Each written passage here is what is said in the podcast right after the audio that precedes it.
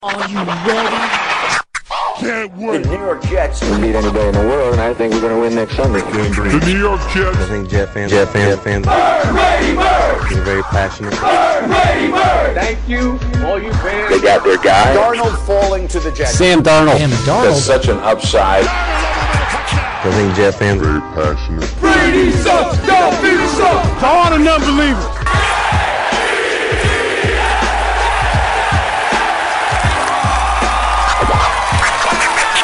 Hello, everybody, and welcome to the latest edition of the Ain't Easy Being Green podcast, broadcasting to you live from beautiful, amazing, picturesque Crystal Lake Studios, nestled in Putnam Valley, New York. My name is Keith Farrell. We're coming at you on the Elite Sports Radio Network, as always, everyone. I am joined by my colleague and co-host, my confidant, the number one Jet fan in the state of Texas, Michael Lagaris, everybody. I like the nestled. I like that. Mm. What's up, Jet fans? How you doing? Yeah, we're nestled in the bosom Oh, yeah. of Putnam Valley. Enjoy, people, you know, you know his name, the man behind the glass, former Division One tight end, the majestic beast, none other than the big stinking Wookie, Nicholas Kronk. Everybody, nice to uh, be here again. Thanks for joining us. We should have a great show for you. And Wookie, a sad day today.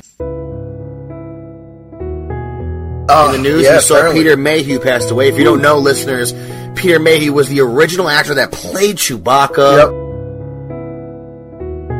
Oh, your namesake here passed away. How do you feel? Do you want to? I'm gonna, I'm gonna just go ahead and give you the floor. Okay, I'm sorry. Just bring it up right away. I know you were a little upset earlier. Go ahead, Wookie. Uh, no, it's a tough one. It's a tough one when uh, the person that you've been nicknamed after, the actual actor that plays The, the, the, who plays Chewbacca? Just say who plays he is. Chewbacca, um, it, you know, it's it's a little piece gone. So Yeah. it's uh, uh, you know, I don't mean to go dark right away, everyone. Yeah. Just had to get it in. Respect you and your rest. But peace, it's so crazy. Rise of Skywalker is going to come out, and we're going to have to remember Princess Leia and Chewbacca. Both of them are gone. Yeah, wow. I Some of the wonder if Manu originals. Bowles looking for work. Yeah, you know, and Harrison Harrison Ford's still kicking. Uh, surprisingly He enough. talks about doing another. Uh, NBA show. last week, Why? you listened to the show, everybody. Now we know NFL draft just popped off. Yep. We know we got some picks. We know we got Quinn, and we know we got Jachai Polite. We're going to talk to Wookie about Daniel Jones in a moment. Before we do that, last week, prior to the draft, we had a little battle between the Wookie and Michael that we called Mock Madness. That we did. 15 picks. These two gentlemen went head to head. Before they went head to head, Michael said that he was a prophet. Oh. He had a crystal ball. He knew what was going to happen. A lot of various different, you know, tentacles and spider webs of thoughts Yeah. came out of Mike's mind as far as the draft goes. He got very detailed, creative. He did. Wookie, were a little more conventional. Neither of you did well. No. I mean, let's just get out of the way. Even though you both had different approaches, both approaches didn't work. I felt that after the, after the fourth, after like the third or fourth pick, I'm like, oh, there goes everything. 15 picks by the Wook, 15 picks, 15 picks by Mike. Now, we got to talk to the interns and we talked to some judges, and I got some people involved in this because the very first pick in the draft, you both did get correct. Right. However, Mike thought it'd be with the Oakland Raiders. Okay. So you, do you still give him it? And I say you have to still give Mike the point. Yeah, he picked the player. Because he got the player right. Right. If that's how, we just have to give it to him. Absolutely. So you both got that right. You both got the second pick correct. Okay, good. That's, that's Nick a good start, Mike. okay? That's correct. After that, guys, Uh-oh. after those two picks right there, um, it just went downhill for everyone. Now, Wookie, you did get the third pick, right? Okay. Quinn Williams. Yep. Michael, you had Dwayne Haskins here. You had Redskins trade go on. Uh, so you got Devin Bush right. At 10, still again, not to the right team because he went to the Steelers. We're going to give it to Mike. Of course, he picked the right guy. But the Wookie got those first three picks right. And Cleveland, and I got Cleveland. I got Wilkinson to the uh, to the Dolphins, and he did. St- and, and The Wookie, are all guys. Wookie, What do you- Wookie got that Yeah, right, right. too. Wookie got that one right too. Either way, the Hockenson pick by the Wookie. The Lions. Very That's good. the game changer. That's the big one. I Mike knew the tight end was going to help me out. Mike went ahead with Montez Sweat. Wookie comes in with the Hockenson's pick. Boom. Ends up taking the first ever Mockman challenge by a single pick. over big one. Both of you guys tried your best and made it very entertaining last week. But it goes to show you, even Mel Kiper and McShay, if you look at their mocks, they didn't do very well either, did they? So, I mean, these things are hard to do. Marginally better Because what, what happens, guys, is the butterfly effect of one pick happens that's unexpected, and it kind of cascades Throws down the rest of the draft, right? You know what I mean? So, both of you guys, hats off to both of you. Hey, nice job, Mike. Wookie- Wookie It, it's just so. How do you account for a GM taking Clelin Ferrell with the fourth pick? I mean, or Daniel Jones with the sixth pick? That's so far out there, you would yeah, never guess that. now, past tense now, you're not going to listen to it now. Yeah. We were on a lot. We were on a show, the Jets Factor podcast last week live during the draft. Joined CJ on the show there about the first 15, 20 picks. While we were with CJ, obviously the sixth pick went down. We were all talking about it, banding about who the Giants might take. Are they going to take White? Are they going to take Oliver? Are they going to take Sweat? Are they going to take maybe someone we're not thinking of? You know, Josh Josh Allen. Josh Allen. No, exactly, guys. That, that's who we thought because he kind of fell to that. Haskins. But no, that that's not the way the Giants went, and you you weren't happy. Not at all. You weren't happy then. Have you moved on? Have you come to terms with it? Uh, we're a week removed from it now. How do you feel? Uh, I don't know. I, obviously, it was the heat of the moment. I, I'm still not sold whatsoever on it, but I, I have no other. There's nothing else I can do, and I can't believe I'm saying this. There's nothing else I can do besides trust Gettleman at this point, which I, I, I can't. I, I, don't, I don't trust him as far as I can throw How, him. how do you trust a guy who continues to try and fight and, and talk about how he's been to Super Bowls and that's why he's such a good GM? I mean, when you're defending yourself, you're already in a bad spot. And, the, you know, that pe- I we just heard a report from T- Schefter uh, saying that that Daniel Jones probably would have been there at 30 when the when the Giants drafted. Like they that no other team was going to draft him. I mean that pick is inexcusable. But yeah, but that also goes the other ways. There were reports where there was two teams that were going to draft him. Nobody. no, no. knows. That's actually to tell you what the truth. There wasn't reports. There was just Gettleman said It was just Gettleman. reports. and then that got reported. Got it. That's not the same thing as I'm not trying. Right. To, I'm not trying to be a Right. jerk, but you have to look at it. Gettleman said at a press conference, not a single source anywhere Right. besides him saying that Just made it up. has confirmed that. So that does sound like BS to me, or it sounds like maybe he believes that and he got played. Right. And Right. who knows what the hell happens? We, we, Wookie, Wookie's, look, look. Wookie's not someone we have to convince of this pick, Mike, because he wasn't for it to begin with anyway. So, I mean, Wookie wanted Allen, and we know how that went. Wookie wanted Darnold to the Giants last year. So he seems like with the Giants, he's really in his right mind. Let's get right back into it with the New York Jets, how we feel about the Jets. I, Mike, my first initial thoughts, I do think there's some minor improvements here just right off the bat, even though we haven't seen these guys play yet. Just so everyone knows, Mike's actually recording tonight from Baghdad. That, Texas doesn't. Bombs over Baghdad. Yeah, guys, but the New York Jets draft right there at the top. Quinnen Williams, Mike. He had the the Doctor Evil outfit on at the draft. Mr. Evil. Doctor Evil, full did. head to toe, gray outfit, turtleneck up. But we know, we know the skill level. First team All American, 6'3", 303. Mike, and I got all the stats there. 20 tackles for a loss, 10 sacks, workhorse. He had the highest interior lineman grade on PFF in the past six or seven years. So um, this is a mega prospect. Maybe the best player in the draft. No brainer there at three to me, Mike. We talked about it on the pre-show. Who I wanted the Jets to take- take. It was Quinnen Williams. I think he's the best player in this draft. I think he's a difference maker right away his rookie season. How'd you feel about the pick? I was laughing because I was hearing all these Jet fans saying, "Oh, we took Muhammad Wilkerson, we took uh, all these different uh, defensive tackles. How come we keep taking defensive tackles?" And I thought, I think to myself, and I say, "Do you remember back in 2003 when the Lions drafted Charles Rogers, wide receiver?" This was Matt Millen. And then they drafted Roy Williams in 04. And then they drafted Mike Williams in 05. He just kept drafting wide receivers, and it was like, what the hell are they doing? Well, guess what happened in 2007? Exactly. So, so remember, the draft is not about filling holes immediately for your team. If your team is deficient in a certain spot, like a center, like us or whatever, you know, it's great if a quality player is there that could fit, fill that hole, but the draft is for longevity. It's for looking into the future. It's for finding the best talent that you know that is going to one day substitute so you don't have to go out and pay for a CJ Mosley. You already have one just chilling, ready to take the spot, right? So I just think that Maccagnan at the first pick did phenomenal, and he got the best player on the board. And Quinnen Williams could be the Megatron of defensive tackles. We'll see. I'm not saying he is or isn't, but just because you got just because you got a bunch of defensive tackles in the past doesn't mean you don't stake the best player on the board, and that's what Mike Maccagnan did. So kudos to him. They had Allen there. They could have taken at three. Okay. Now Allen went a little further down the first, as we know. But you know, when you, when you talk about these edge rushers, we got a guy in the third round in Jachai Polite, and we'll get back to Quinnen in a moment. But if you just look at the tape, you look at the stats he put up, similar stats pretty much to Allen. Right. In some ways, superior stats. He had six forced fumbles, led, led the nation in forced fumbles last year. 75 tack, 17 and a half tackles for a loss, 11 sacks in 13 games for Jachai Polite. It seemed like to me, you know, he to me is a same level prospect to a degree. Just he had some issues at the combine, came in much heavier than he should have been, had a hamstring injury. All these intangible things teams look at. Right. He failed all those. Okay?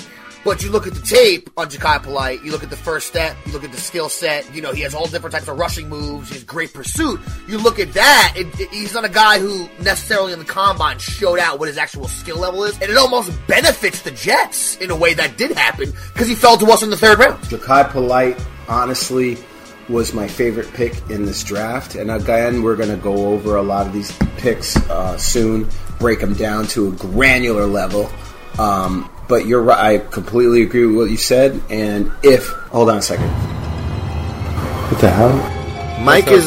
You know what? I think he's at um, the Overlook Hotel right now. That's where he is. Jack Nicholson's downstairs on a typewriter. I was just hearing people like crying outside. I was like, what the hell? I just wanted Yeah, I to heard it one too. of my Mike. I kids. was like, that's not Thunder. That's now, people Mike, screaming for help. Mike, if you let me just say, if you step into the hallway and you look down the hallway, at the end of it, there's two twin girls staring back at you. Run. Yep. You are in the Overlook And Hotel. definitely don't Google them right now. 'Cause they're- it's scary. Mike's like, I haven't seen The Shining. I don't know what you're talking about. but Mike, get, getting back to Quinnen for a second, what you, well, I wanna, we'll go through. Let me throw a, little, a grade on these picks as we go through. So for me, Quinnen at the third pick, Quinnen to me was an A, no brainer. All the different things he's going to bring to the team. Great hands, blocks, and they try to redirect you. He kind of just destroys and goes runs right, Right. through you to harass the quarterback. Yeah, I think he absolutely is an A, and the reason why basically is his versatility. He could play in the three four, the four three. He could play at the one technique, three technique, five technique. You can move him all around, do different schemes with him. Gregg Williams is going to have him as a force, and he's going to help Leo Williams, I believe, tr- go ahead and reach his potential. And you're going to line him up against a bunch of centers and force uh, pressure up the middle. And guess what? You get Jachai Polite coming from the side. Man, the Jet defense could be ridiculous. I mean, and Will, um, I, I can't, Williams. Williams on the field at the same time as two interior linemen. Oh, that's what the plan That's is. a fucking problem for anybody. Well, yeah, that's the plan. And like Oh, what Mike said, uh, what Mike said is like last year, Leo Williams. He mean he had to give him one good step because like, we really got on his case a lot, Mike. Me and you, Leo Williams. And one thing, I'll and you've mentioned this in the past, and I'll say it too. We did. He We did, did. have 53 pressures last year on the quarterback. Now he didn't get the sacks. Okay, but pressures is a stat that sh- people, shouldn't really overlook, Right. Because that usually does affect the play. Yep. So, and that that was for him. That's sixth of any interior defensive lineman in the league. So that's, good. actually pretty good. Now you add Quinnen Williams to the mix. Hello. Someone you have you're going to have to account for. Yep. Because there's no, you know, when you look at centers and then you look at this dude, ath- ath- athleticism wise, Not many. they're not going to really match up. Nope. Uh, the guards in the NFL obviously a whole different level than when he was facing in the SEC, but the SEC is that's a top level of football in college.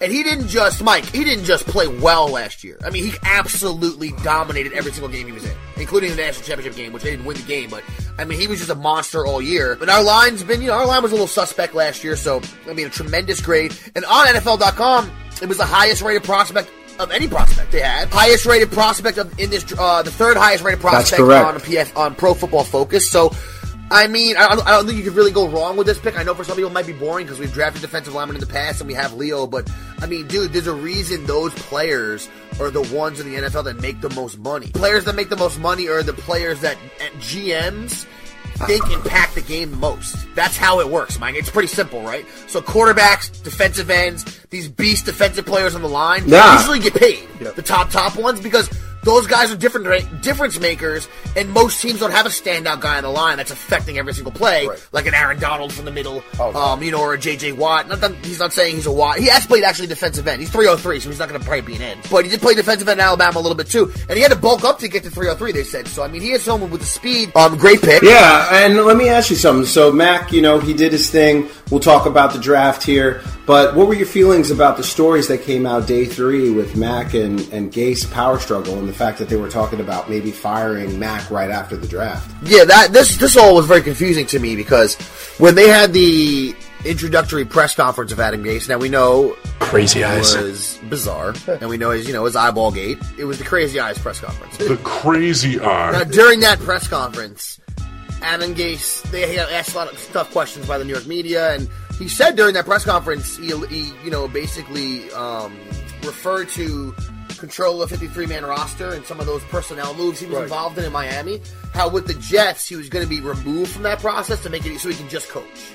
You know, so and I'm not saying a coach shouldn't have some say about who's on his roster. Obviously, they do, Right. and obviously they should.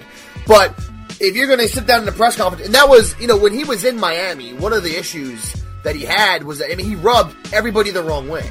And some people do that. He even had somehow rubbed the owner the wrong way. They had a personal interaction that was negative. So if you're going to be standoffish in Miami and that's your rep, you come to the Jets, you have a press conference, it seems good. and, Uh, you're already somehow butting heads with Right. Mike Maccagnan, and, you the third, and we're in the third third day of the draft, and we're, we're hearing this. You know, like it's not an opportune time for you to be butting heads with people. Um, that's usually a stress. It can be semi stressful time for teams. Who do, who should they take? Who shouldn't they take? And I don't know. To me, Mike, it's just another red flag. Well, uh, there's an article that Manish Mehta put out on the Daily News. It's a really good article, and people were really pondering this because when it came to the war room pictures and what was going on, Gase was nowhere to be found. When they were calling the player, it was only really Mike Maccagnan and Chris Johnson.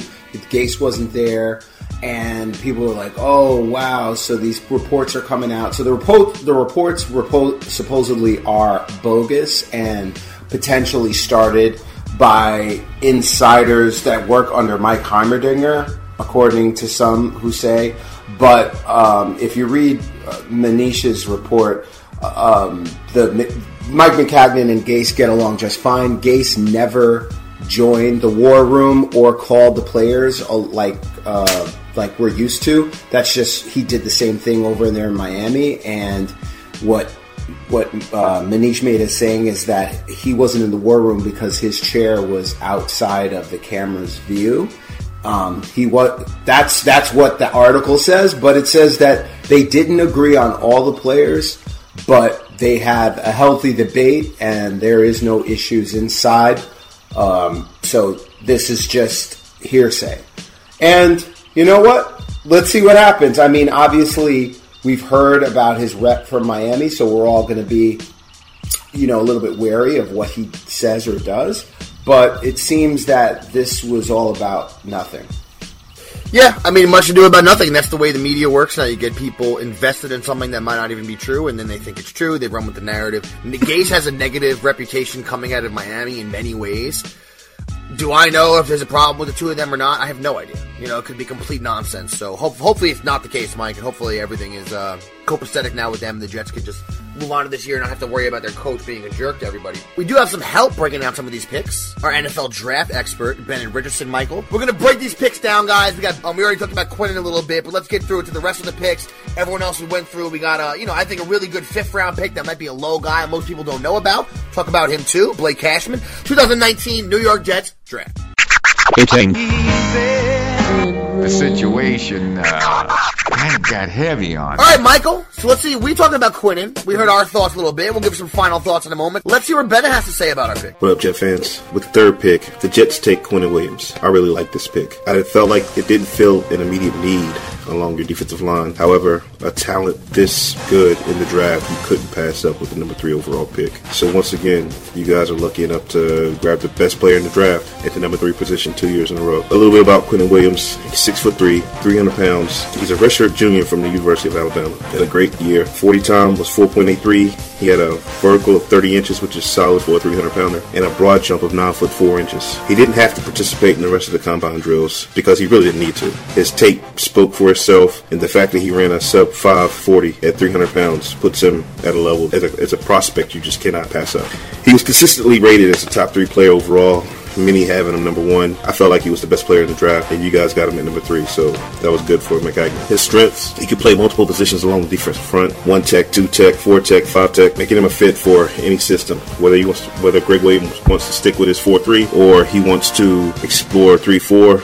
Quinnen Williams is a plug and play for any system. Plays with exceptional balance and body positioning, even while engaged in the trenches, using exceptional hand movement to prevent initial punches and shed blocking linemen, keeping adequate separation while finding and closing running lanes and moving the QB off his initial stance, which is why he had 19.5 tackles for a loss. He also had seven sacks and one safety, and 71 tackles at the defensive tackle position is just insane for for the 2018 season. He has an exceptional bull rush, using length and balance along with great leverage to overpower blockers and locate the QB and running backs. Weaknesses: uh, not an exceptional athlete when it comes to strength, and he only had one year of production. But due to the line depth at Alabama, um, it's it's understanding why he only had one year of production because of all the defensive tackles that were drafted in the past that came before him that he had to sit behind. Overall, although he's not the strongest, he does possess plenty of power, quickness, and football IQ, technique, and work ethic to become an exceptional player in this league. Quinnen Williams allows for Gregg Williams to run multiple fronts, and he is sub-package proof, allowing him to stay on the field for all three downs, especially third and long. I think you have your defensive tackle for years to come. We're very happy to hear that Bennett give us his thumbs up. Like he said, he might not be, you know, the strongest, but his power, quickness, his IQ on the field, tremendous. For our defensive coordinator,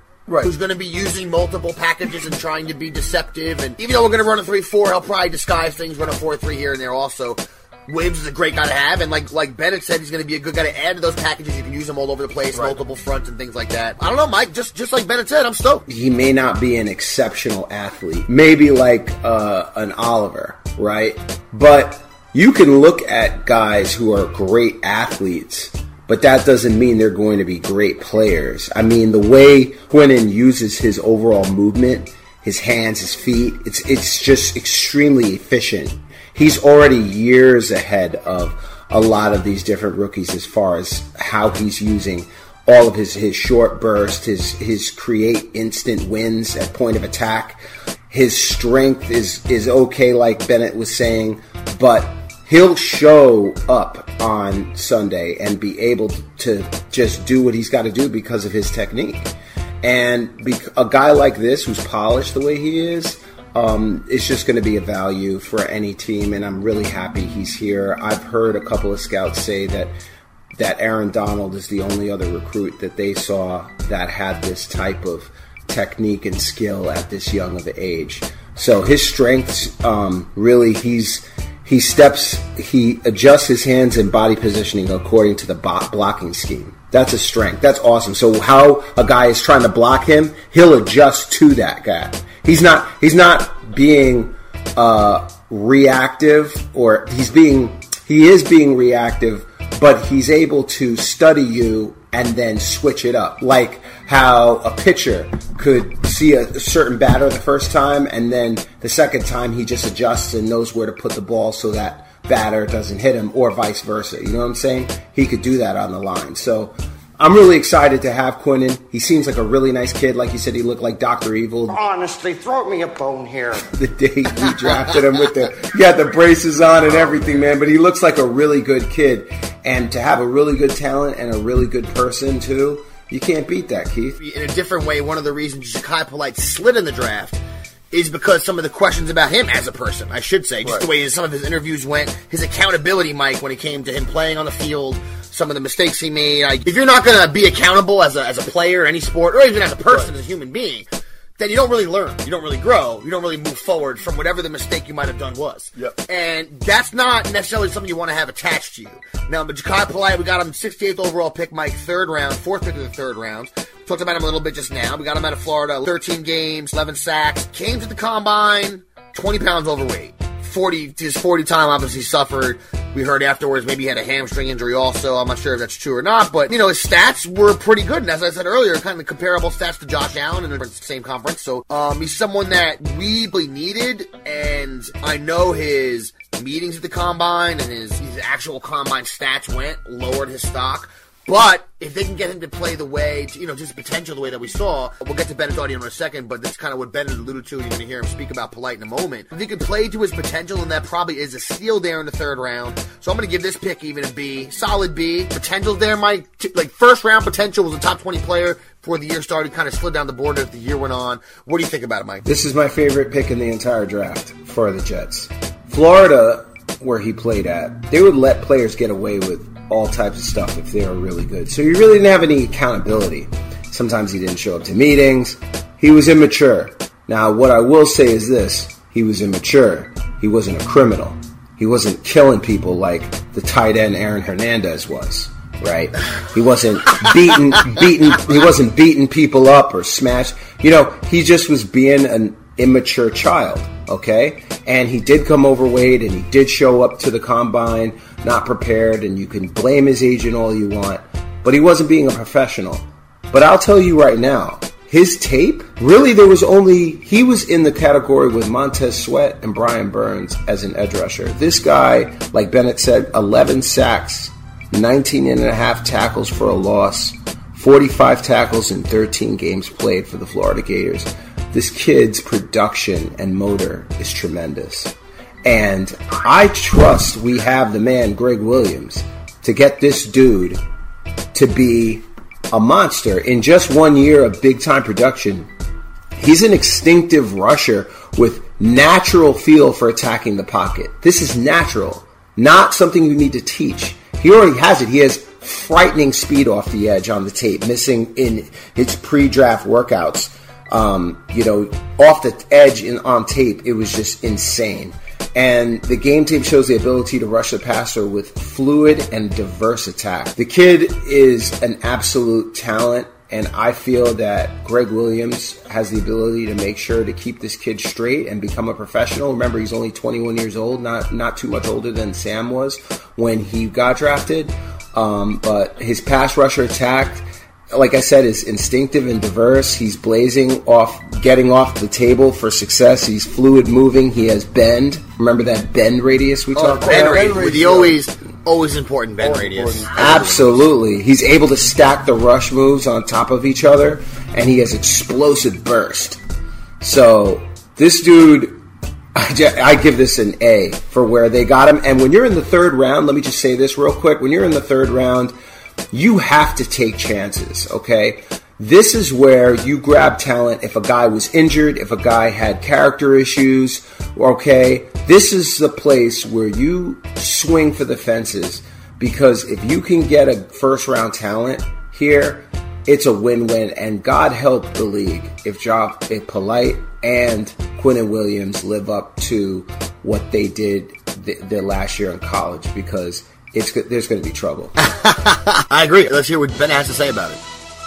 So the Jets didn't have a second round pick. They traded that pick away in 2018 for their future franchise quarterback Sam Darnold. So in 2019, in the third round, 68th pick, Jets select Jachai Polite, a 6'3", 250 pound edge from the University of Florida. Now Jachai Polite started out as a top 20 player. Many scouts having him the fourth best pass rusher. The general consensus was he's a number 16 overall. However, in his interviews, he turned off a lot of teams due to his lack of accountability. Which, when he was asked about certain decisions on the field, he really didn't own up to mistakes or the learning process. He kind of just made excuses for why he did what he did. Then he tested poorly in the drills, and this could have been due to his playing weight during the 2018 season was around 240, 245 pounds. He showed up at 18 pounds heavier and his 40 times suffered along with his vertical, which then he proceeded to shut down the rest of his workouts. So his pro day comes around, he runs an even slower 40 at 5.04 seconds, and that was attributed to a hamstring injury. So his stock sank even more, which is why he was the fourth pick in the third round. And the Jets were able to snag him along with a serious need in their defense off the board at the edge rush. His strengths. In 2018, he had 11 sacks, 19.5 tackles for a loss, and 45 tackles in 13 games played for the Florida Gators. On film, he has a natural first step with closing speed, quickness, and the flexibility to bend at the edge. Very good hand movement and uses his length to keep blockers off and set up the counter moves while maintaining great footwork through blockers. Weaknesses doesn't have the strength to set the edge at the NFL level. Doesn't always finish tacklers due to sloppy technique. He also had poor preparation for the pre-draft process, including bad interviews, and added weight was not done properly, giving him the appearance of a soft physique. Overall, the Jets needed an edge, and he feels the need. Prior to the combine, he was considered a top 20 talent, so there's value there, and hopefully the Jets coaching staff can get the player on film to show up rather than the player that bombed the combine. Yeah, so Mike Bennett kind of mirrored some of the stuff that we said. We um, we had to fill this need. We did. You know, he was considered a top talent before the year started. The value's there. And hopefully, with Gregg Williams at the helm, he'll be able to get this kid thinking correct. I mean, some of his technique, Bennett mentioned, uh, isn't amazing, which is something that can be coached, hopefully. You know, and something that can be coached out of him. And you know, I, you might you really got to some of the stats on him. And I think you know, tremendous pick for the Jets there at top of the third round. End of the third round, USC right tackle. Chuma Edoga got drafted, six foot three, 308 pounds, Mike. Pac-10 all second team. I don't think this is someone that necessarily you're looking at as you, you're looking at that's going to be an elite offensive lineman, but he could be a guy. I mean, one thing that worries me when I saw the pick, the guy they compared him to was Kelvin Beachum. And I'm like, and I'm like, that's not a good sign because this is a jabroni. We're trying, we're trying to replace Kelvin Beachum, and the NFL comparison was Kelvin Beachum. Wait, wait, wait, wait. What the f- are we doing? Now, I, now this guy, this guy's not going to probably be a left tackle, but at the same token, he may not might not be a guard. But what do you think, Mike? You think it's a good pick? He played with Sam in the past, good run blocker, pretty decent quickness, long arms. He's pretty fast too. He was a he was a hundred meter runner in high school for a big guy, which is ridiculous. So, what do you think, Mike? Let me give the backstory about this pick uh, and why we gave up a seventh round pick to move up one spot to draft Adoga. So Mehta, he had he in his story he was talking about Mike Maccagnan and the war room and what the Jets were thinking in the draft. And I don't know if you guys know this, but they the Jets were almost going to trade with the Colts to move up 30 spots to take cornerback Rock Ya-Sin. Not a not a lineman, not a not a. They were going to take cornerback Rock Ya-Sin, and the Colts didn't do it, and the Colts ended up taking Rock Ya-Sin. Later on in the draft, they were going to trade up 12 spots with the Eagles. The trade was set. It was already agreed on. What happened? The Chiefs got wind of that trade, and they moved up uh, um, and took Hardman with the week because the Jets wanted to get Hardman, Mecole Hardman, and the Chiefs went and jumped in front of them and took him. That's who they were targeting. So it wasn't again not a lineman. Look at where Mac's head is. He's not dying for a center. He went after a cornerback and then he went after a receiver. So then when uh, Edoga came around, the Edoga pick came around, the Jets were getting upset because all the guys that they were targeting were getting taken. They liked Edoga. He was one of the players they liked. So they traded up with the Rams to to get him, and he honestly, this is the way I think Mike Maccagnan is looking at it. You've got Shell and you've got Beachum who are going to be free agents next year, so we're going to potentially have to replace both of them, and also try to find a center. So I believe in his mind, he's going to go grip Edoga, give him a year to learn and see what the deal is, and hopefully he could go in and replace one of the two of them so he doesn't have to look for two or three spots, right? And if you look, Edoga is very similar to Polite in the way of he's athletic and he has incredible footwork. Um, but the problem with him was that he is not someone who they think really loves football. He took himself off the field twice in a game. Okay. Whoa. He, yeah, yeah. This is some concerns. This is Oh, this is character. This is this is character issues. Yes. Um, But if you're talking about, but look, if you're talking about talent, talent and size, Edoga has it. He has the talent, just like Polite does. So it's going to be up to the coaching staff. Sam Darnold, also, you already know he had to vouch for him. They wouldn't have drafted him if Sam didn't vouch for him. So Sam vouched for him. And it's going to be up to the. I look at Gase and his coaching staff and say, get this kid in shape because you got a guy who is talented. He has this. He's very, very quick off his feet. So the moment they hike that ball, his feet move and he's put in into position real quick. That's awesome. Do you know how many times these guys have cinder blocks on their feet? They slow move in, they get blasted off the edge. This guy moves. He's quick and he's good with his hands. So I like the the talent, um, and I like the fact that he played with Sam. I understand what Mac is doing here. I believe from a strategy standpoint, was there better picks at the time? Yes, you can argue there were better picks that they could have got at the time. I'm willing to see the fact that Mac took a took an offensive lineman finally in the first three pick first three rounds. The last time he did that was was uh when, when when was the last time he did that? I don't even think he's done that. Let's hear what Ben has to say about it.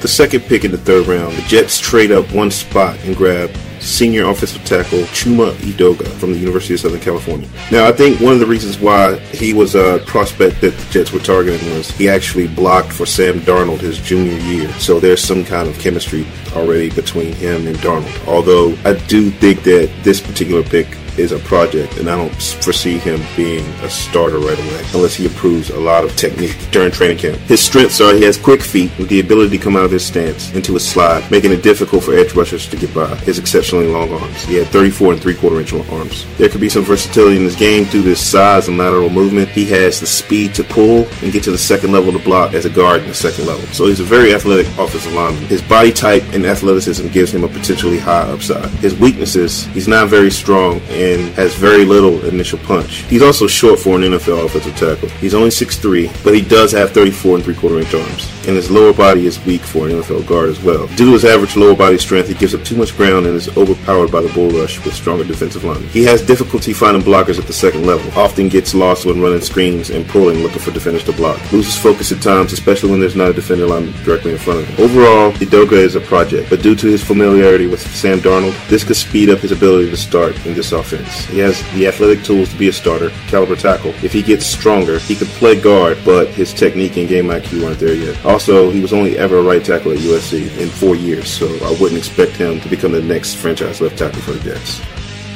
overall consensus is you know, he kind of opened my eyes on some things when it comes to Doga, some of his weaknesses at least. But it's that you know he will be a project, but he did play with Sam, which is going to be helpful. They have some familiarity with each other.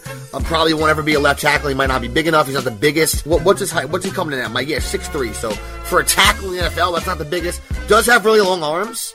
So that's good. Am I moving the guard? You know, I mean, and I'm, you know, Bennett doesn't think it's the worst pick in the world, and he, he has because of his speed. There's upside there. Right. You can see. So if he can get bigger, get stronger, and he does have his head in the game, Mike, which is something that does concern me with what you just mentioned. Like I said he did run the 100 meters in high school for a big giant dude over 300 pounds. That's kind of nuts. Yeah. So he is pretty fast. We need to get as many good offensive linemen as we can for Sam. I don't know if this is going to be someone that's going to really help the line this year at all. I mean, hopefully the guys that we have will start out ahead of him, or we can grab someone in the when the summer comes along here, Mike. But let's get on to our next pick. This, this to me, this was this was a head scratcher for me, Mike. This pick right here, Trevon Wesco, tight end. 6'4", 267, tight end. I know this dude, they basically drafted him to block Mike. I get it. Good blocker, jacked, aggressive on the line. Could be a tremendous special teams player. Totally understand that, bro. But when they drafted this dude, Ridley's still out there. They can still draft a pretty decent receiver. Yep. And this dude had 26 catches last year. The year before that, he had one. The year before that, he had one. So he had 28 catches his entire college career. So you basically used a fourth round pick Yeah. to draft a blocking tight end. What? What the? F- Right. That's what we did this year in the NFL draft. Like, and when I drafted him, I didn't know too much about him, his stats, so I didn't know. So I wasn't going to judge them. When I went, got home, and looked at my phone and looked him up, I'm like, hold on a second. This dude has one touchdown his entire college career. I mean, for a blocking tight um, and he's nasty, and he's going to be a good blocker, and Right. he'll probably maybe play fullback too. But I got, I guess, an H back because he can switch around, Mike, Right. because he'll be switching all over the place. But I, I know that Bennett didn't think it was the worst pick. He thinks he's a pretty good guy to be with Herndon. I just, I just don't get the pick. I just don't get the pick at all. To me, I'm not saying the guy's Well- the worst player. I just don't get how you draft a, a blocking tight end in the NFL draft at the 120th pick right there when you can you can use a lot of other good players on the board. Yep. That's a fourth round pick you just use on Yeah. this dude. Where you have Mike, all our other tight ends besides Herndon, all they do is block. So wh- what am I missing, Mike? What, what is your thoughts on this? So my thoughts are that I agree with you. There was other talent that I think we where we could have gone here. I I look at it this way. We look at where what's our greatest value on our team, our quarterback, and then who? Le'Veon Bell. Le'Veon Bell is going to be a tremendous value to us in this season coming up. Well, guess what? We don't have good blocking tight ends at all. Actually, Eric Tomlinson is a disgrace, and this is his replacement. Period. That's what this is. They're going to cut Eric Tomlinson. Okay. Now, this guy is an incredible blocker, and I understand where drafting him in the fourth round may not have been the best place to draft him, so I'm not going to disagree there. But I think that what Mac was trying to do here was bring in a guy who was very strong, tough, had good hands, had was is able to complement Herndon, brings the value of run blocking where he can run as an H back and also as a tight end blocker to help with Le'Veon Bell's effectiveness. And that's what I see that what this was. This was to leverage and help one of our greatest weapons that we just brought in. Um, now, obviously, a Leggett is not somebody who's a good blocker, and uh, Tom, Eric Tomlinson was our blocking tight end, and Eric Tomlinson did a pretty good job two year two years ago of that. But this year, this last year, he was terrible. So that's what this pick is, and also he helps out very much on special teams. So you need to have really good blockers on special teams, and he's going to be a very big value for for that unit as well. So I can't tell you that I'm really really high on this pick. To be honest with you, it was my least favorite of of the picks, but I do believe that he, if he is as good of a blocker as they're saying, and he has the size and aggression, and he's has the capability uh, to front and all these edge rushers that that they're that they're saying that he can do. So he can limit the the edge of other players. These guys that come off the edge and try to tackle Sam, they say he's very good at blocking those guys. So hey, we didn't get an offensive lineman. I think this is Mac trying to to, to, to win on two ends. So I agree with you guys, but I also see the upside of the player. All right, let's see how Bennett weighed in on this. So with the 121st pick in the fourth round, the Jets select redshirt senior tight end from West Virginia University, Trevon Wesco. Trevon Wesco is a high energy football player that doesn't do anything the best, but he does a lot of things well. His strengths are he's strong at the point of attack while blocking with great footwork and leverage to the second level, as well as a blocker out of the backfield or when lined up at the line of scrimmage. An unassuming athlete that gets open and catches the ball away from his body, always falling forward when tackled. He has a knack for finding open spots on the field with strong hands to catch fastballs, rarely allowing the ball to get to his body. Him a very reliable target over the middle of the field. Catches at a high rate through contact as well. Weaknesses, he's not very fast and has poor work, footwork in and out of his cuts on his routes, often rounding them off, allowing defenders to adjust well to poorly placed balls. And he lacks ideal speed to stretch the field. Overall, Trevon Wesco will be a great complementary tight end to Chris Herndon and may be considered an H-back, allowing him to shift from line to fullback, depending on the QB read. He's not very athletic, but he is a very good blocker and can provide some usage in the passing game. He plays with a very high energy and has gotten better every year. Bennett thinks to be a good complementary player there to Herndon. Basically, an H-back will shift around from fullback to tight end depending on how the QB reads it. Not very athletic, good blocker, has some energy, can use him in the passing game. Bennett said, he, he kind of alluded to uh, several times, he's a good blocker, and that's pretty much what he does. And he has 26 receptions over 13 games, isn't really amazing. Probably wasn't really used in the passing game very often there at West Virginia. If he's someone that's going to come and help the running game in any way, shape, or form, and I just don't get it, then fine. But just to me, it just seems like a strange pick there in the fourth round. But this next pick, Mike, Blake Cashman, this pick I really, really dig by the Jets. Fifth round, 19 pick overall. He ran a 4-5 in the 40, Mike, Blake Cashman. This is somebody, he walked on in Minnesota. And he could have gone other places to play football, but he wanted to play there. He walked on. He, he was a walk on his first two seasons. Gets a scholarship his junior year. Doesn't even start until his senior year. So this is someone by the time he started his senior year, real chip on his shoulder, Mike. 6'1", 237 last year, 104 tackles, 15 for a loss, two and a half sacks, 62 solo tackles. And also, if you see the interviews with him, good dude, Right. smart kid, super motivated. Guys like him who walked on, they tend to always have that chip on their shoulder forever. I love this pick, Mike. Him, Wesco, there'll probably be two guys next year that'll be kind of the all-stars of the special team. Yeah, you're right. That's exactly. You know what, man? I went and read a quote from him. His last game of the season last year, he was playing. He played against Northern Northwestern, and he said, "As I walked off the field, I grabbed some of the seniors and looked back at the stadium, knowing it was the last time I put on the maroon and gold." He said, "I took a view of TCF, and they, I was kind of overwhelmed with emotions, so I just wanted to go out there and win." And that guy that day had 20 tackles in one game. 20. The dude has a this motor, kid a motor. has a crazy athleticism. He was actually, by some scouts, ranked the fourth best inside linebacker in the entire draft. He was injured early in his career. He had three shoulder shoulder surgeries, two on one shoulder, one on the other. But this last year, he had recovered from all of that, he, and he just has a heart. He's really, really good in coverage. And do you know what I see when I see this pick? This is Darron Lee's replacement. Yeah. That's what I that's what I see. That's what I see. And I think Darron Lee is going to get traded now because this kid is going to be a special teams monster like you said and he's going to come in for special packages. Listen, literally what did the Jets just do? They just paid CJ Mosley crazy money, right, to replace Lee as a starter and now they just got Blake Cashman as their coverage line middle linebacker and now Lee is kind of sitting there like uh, act, acting like Robert Kraft in a massage parlor.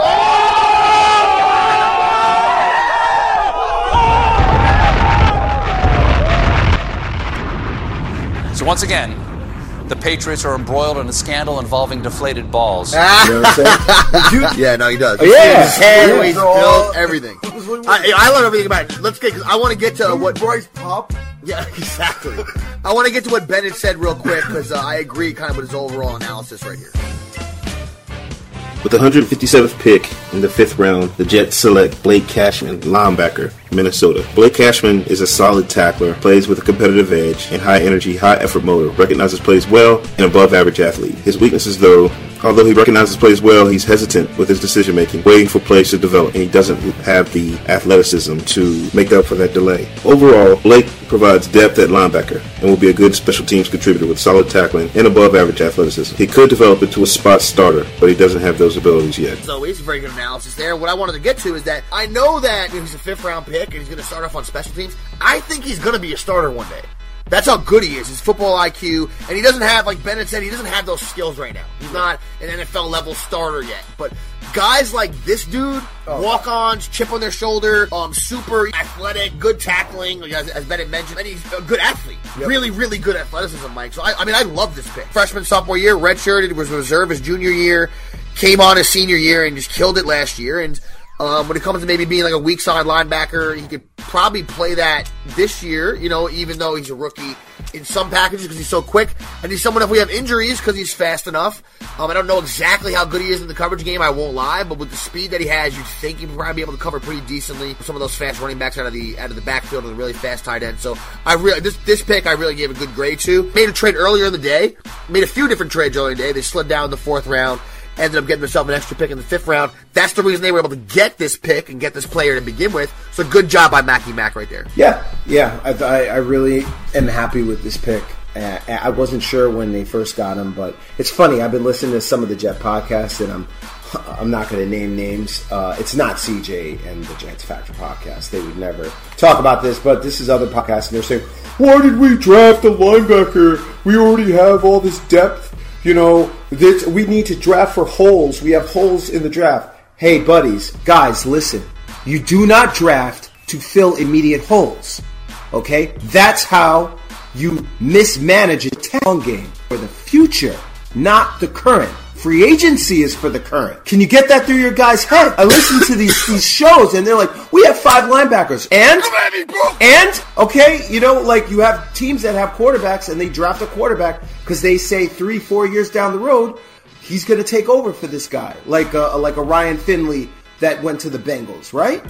Okay, so so relax, guys. This is not you do not draft to fill immediate holes.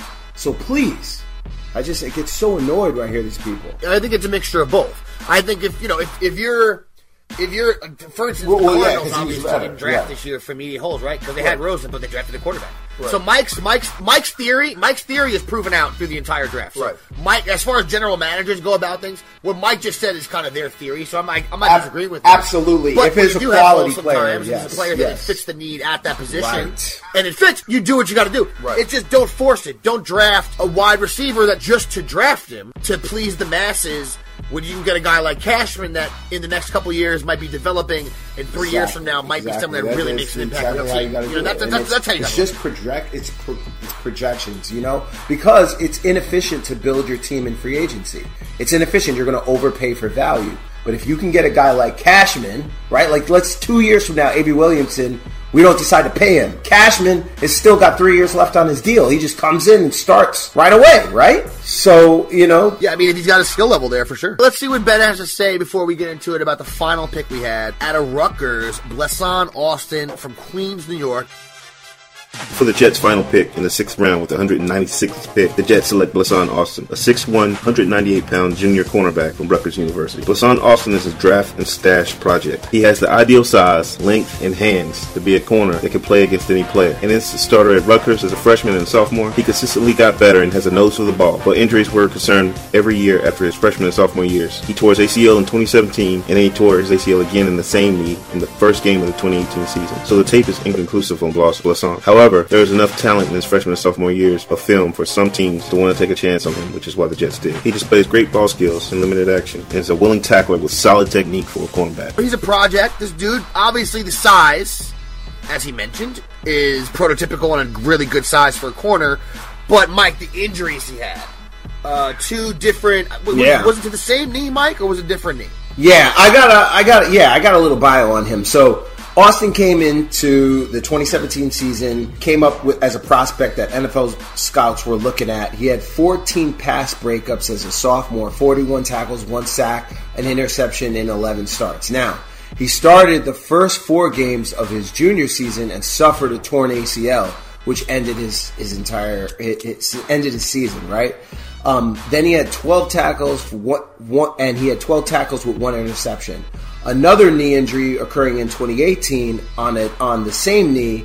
Uh, he had three tackles, two for a loss, one sack, one interception. So in both the games that he played, the only one game he had it in in both those games. You could take that for you could take that for what you want to take that for. Um, but and basically, that's I mean, basically, that's what you get sometimes in these later rounds. You get guys that potentially could have been drafted much higher, Right. but they have character issues and or they have injuries or some other off the field thing that affects where they get drafted. And this is a perfect example of that. Someone that's going to have two ACLs back to back seasons. That may or may or not have been a third or fourth round talent, or maybe higher than that. If that didn't happen to him playing at Rutgers, at the size he has, his speed, he has good vision, um, good ball skills, and everything that uh, you know Bennett mentioned. The tape is kind of inconsistent because how much of it you really have exactly. of him, Mike, like you said.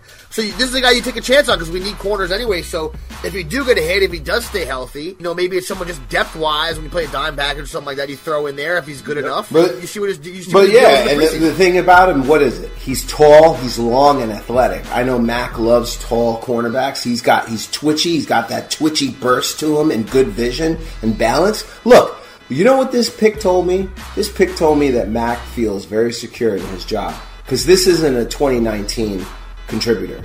This is a guy who's going to be on the pup list, chilling, getting better, and we'll see him, you know, potentially competing in 2020, 2021. So either Matt got this guy for his replacement, or he feels, hey, I'm gonna be around for a few years. We'll see Mister Mister Austin and see how he is in a couple years. But I, I'm not mad with this pick. The talent's there, right? What do we say in these later rounds? You got to take chances. Take chances on vari- guys with variables like character, like injuries, who have talent. It's all about talent, man. I mean, I mean, you don't take big investments with guys that have bad characters or bad injuries, like a first round pick. But with these six round picks and the fifth round picks, you you swing, get go after the talent, and and if the guy ends up becoming healthy, who knows? Could have struck gold, right? Before we get out of here, no, we try to break it down the best we could for everybody there for the draft this week. And the, the undrafted free agents. Now, there's a whole long list. I know they signed C.J. Mosley's Yeah, brother. they did. Jamie Yeah, yeah, yeah. Mosley, You know, have a chance to make the team. And I think the biggest name, or I should say, the guy that at least you have a little bio on because he actually was pretty highly rated. But just didn't get drafted by any teams. Is that a Wake Forest receiver, Greg Dortch? Why don't you tell the Jet Nation about him? Greg Dortch. Well, according to PFF, he had the highest grade for a slot receiver since 2017, sliding in ahead of impressive names like Parris Campbell, AJ Brown, and even Hakeem Butler, the guys everybody wanted to get in that third round when everyone was like, "Oh, we should have got Hakeem Butler," like even Keith and I were talking about. He had a higher grade than him. He, this dude Dortch, could be a kick returner, punt returner. This could be our Andre Roberts replacement right out of the gate. Yeah, his skills too. When he played at Wake Forest, when I looked, I was like, "Well, this guy's actually pretty good. Good route runner, Yep. um, good hands, has some decent speed. Rated ahead of a lot of guys that got drafted. In, I mean, third, second, third, Yes. fourth round. Yes. So so far, and so far as Pro Football Focus goes, so the undrafted guys, we just want to throw that out there to Jet Nation. That's a name to take note of. Something that the interns went through today. Mike was making sure, making sure info. every piece of data, every undrafted free agent piece of data out there. You get it. And he, we come through with that nugget for you because we're the AABG podcast. And Mike, Uh, and I and I challenge uh, any of the Jet guys, Jet Nation, Jet fans out there, go and look at this kid's tape. Just Google, just go on YouTube and look at this kid's tape. You will be so impressed with his hands. He's got one catch where he's he they throw the ball up, he goes one handed dive, just catches the ball. I mean, his control, his speed. I'm not saying he's going to be some superstar for us, but who knows? Look, we got Robbie Anderson undrafted, right? Let's see what happens. 5'8", 175, so we know what his role will be. Not that you can't be a shorter receiver and be good, but he's a guy that's a typical slot receiver. And you hope we got a steal there because we got Crowder too, so you have two guys that can you can attack the slot with. And you have Herndon. And you have Le'Veon Bell you have to count for out of the backfield.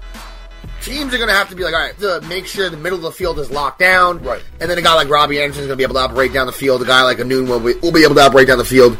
If we had a clear cut, real legitimate number one receiver added to this offense, I think it'd be even at the next level. Oh, yeah. Well, that kind of goes without saying, right? But just kind of, kind of have, we had a lot of these other spots filled with the position, with the skill players, I should say. Right. We're getting better and better. We're growing. I think the draft overall, Mike, went pretty decently. Most of the picks I was pleased with.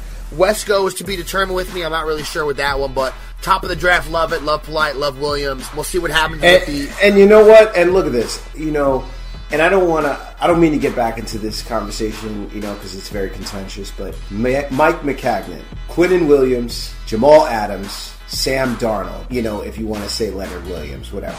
But those three guys. I mean, th- wow, wow, potentially, right? That's our cornerstones. I mean, did, you could say they fell to him. You could say whatever you want. He drafted them. Like he drafted those three cats. If those three cats end up being what we think, wow. Yeah, I Uh, mean, just what is how, tremendous. How you look at the resume that is at with his draft history, which isn't good. It's top No. heavy. Because Right. he landed the last couple years, he made the trade to move up first to get Sam. If he doesn't make that trade, we don't have him on the team. So you have Right. to give him credit for that. Um, Quinnen Williams just was there when we went to draft. So t- to most people, I mean, some teams might have went a different way and tried Right. to get silly with it. Yeah, they could've got Josh maybe Allen, Some they ridiculous things like what the Raiders did, which is take Clelin Ferrell Yes. at four, where it seemed like there was better prospects on the board. Maybe they know something that we don't know. Um, but he didn't do that. But that's but that was my point. That was my whole point. That when I was when I was on the phone with you guys and CJ, like Maccagnan, he's not the, a good drafter, and I I agree with you guys. But he doesn't make stupid decisions like drafting Daniel Jones six overall. I don't know if if they got rid of Mike, we would get another general manager that would go ahead and take a Ed Oliver over at the third pick. Do you know what I'm saying? Like I don't know. I, I could trust Mac that in that first and second round he's going to go ahead. Well, I can't even say second because of Hackenberg, but in that first round he's going to take the safest player, and that feels at least comfortable for me. I mean, again, he's not the best drafter. I understand, but I'm very happy with what he's done in the first round. How do you feel, Wookie? How do you feel about the Jets, Wookie, right now? I think you guys did well. I think you guys did very well for. Did we I get? Did we get you to? You, we already got you to react to Daniel Jones, right? Yes, yes. Oh, I didn't know if I got your new. I, I have no to it. choice. I'm tied to Daniel Jones now. Yeah. For the next. So that's your guys' whatever. draft. Uh, That was so- The other picks, I was I, I was happy about the other picks. I think we did all right with. Uh, Yeah. Dexter Lawrence, Dexter Lawrence, and then getting the Yeah. quarterback. At, Well- yeah, I thought those were decent. I know that the Vegas odds right now have Miami as the worst team in the league. The, the longest odds to win the Super Bowl is the Miami Dolphins. Giants aren't that far behind. No, I don't be. think they're at that level though. I think they're going to be a little better than people think. But Jets are a little hot. Some places out there said seven and nine, eight and eight. Drafts in the books now, so you know our defense, at least on paper, looks like could be pretty decent out there because we have Marcus Maye, Jamal Adams. That boy is good. Jermaine Johnson out there at corner. The defensive line now we got Leo, we got Quinnen. Coming from the edge, we got Jenkins, we got Jachai Polite. In the middle, we have C.J. Mosley. That boy is good. We have Avery Williamson.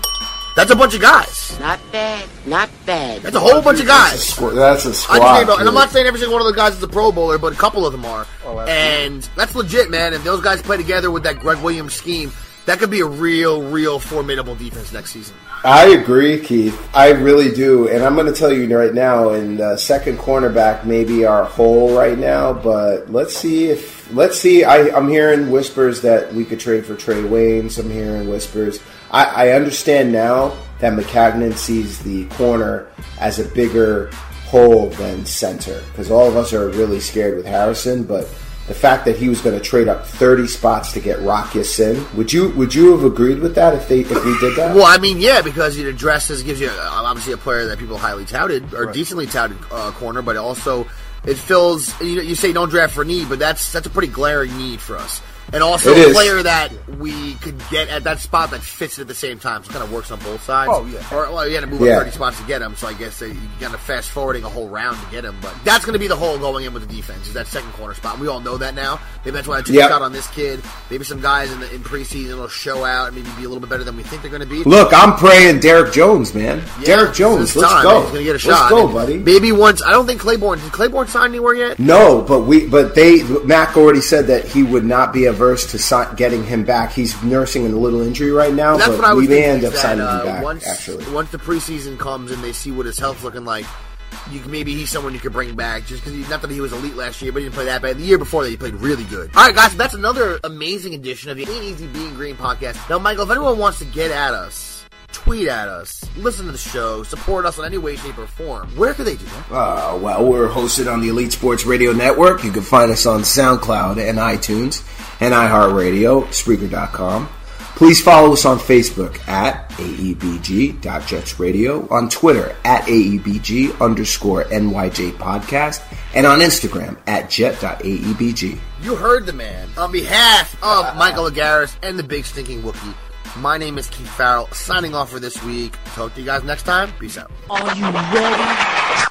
Can't The wait. New York Jets can beat anybody in the world, and I think we're going to win next Sunday. The New York Jets. I think Jet fans, Jet fans, Jet fans, are very passionate. Thank you, all you fans. They got their guy. Darnold falling to the Jets. Sam Darnold. That's such an upside. I think Jet fans, Very passionate. Brady sucks. Don't be sucks. To all the non-believers.